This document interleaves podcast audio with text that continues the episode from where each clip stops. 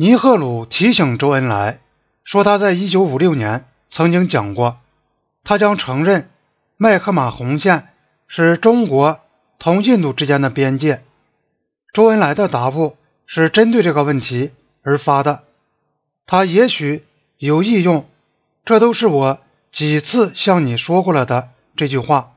示意他仍然坚持原来的立场。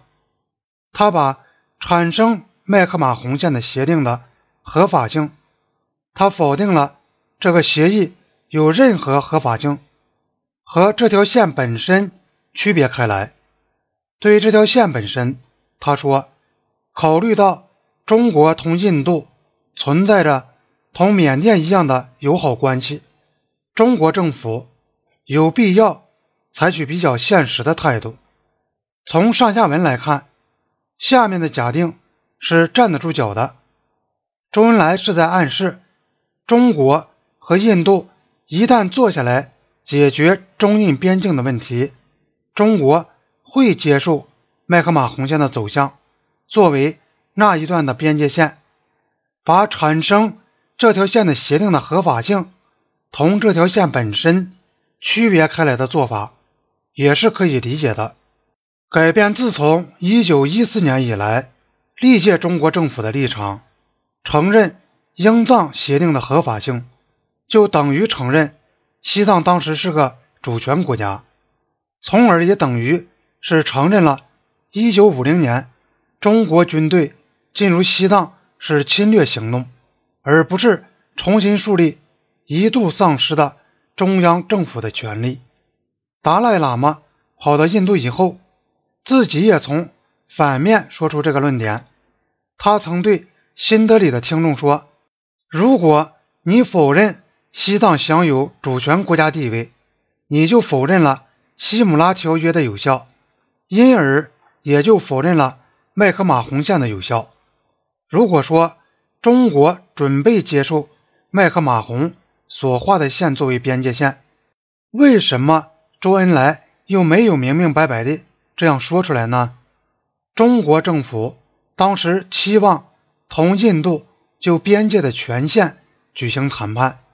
无疑是打算把中国暗示接受麦克马洪线作为有取有予的交易中予的一项。鉴于印度对重要的新藏公路所通过的地区提出了断然的要求，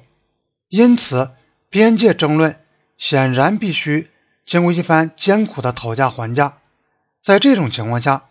在谈判开始前，事实上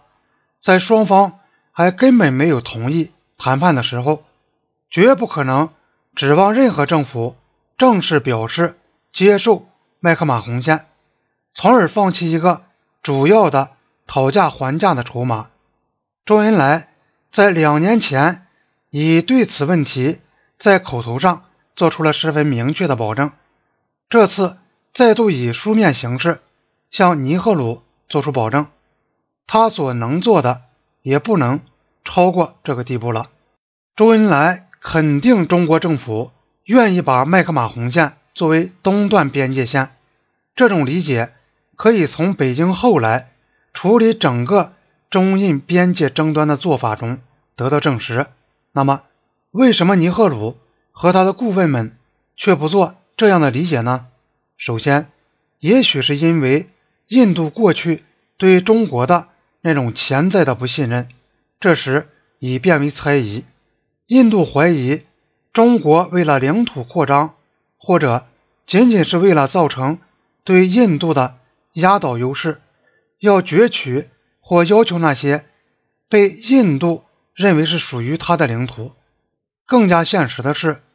中缅谈判这时恰好陷于某种僵局，而缅甸似乎告诉过印度，说中国人不讲理不妥协。如果这是一个因素，那么当2年之后中国同缅甸签订了边界协定，接受了麦克马洪线，并在进行了一些较小的修改后，也接受了缅甸所主张的其他地方的走向，这时候上述这种因素就应该消除了。但是在1959年，印度还是难以从周恩来的信件里的字里行间看出有什么保证的含义。最后，也许是最重要的，中国当时要求印度政府改变他一贯遵循的边界政策的中心前提，即麦克马洪线不容重新谈判。为什么印度政府把重新谈判看作是等于放弃麦克马洪线，这一点还是弄不清楚。双方开始谈判并不妨碍双方坚持各自的立场，这是一切谈判的必要条件。印度满可以在谈判中坚持他们在东北边界线问题上的立场，就像他们就克什米尔问题同巴基斯坦举行谈判时所做的一样。也许中国坚持谈判边界问题这个事实本身，在印度看来就使他不可能重新考虑他的基本立场。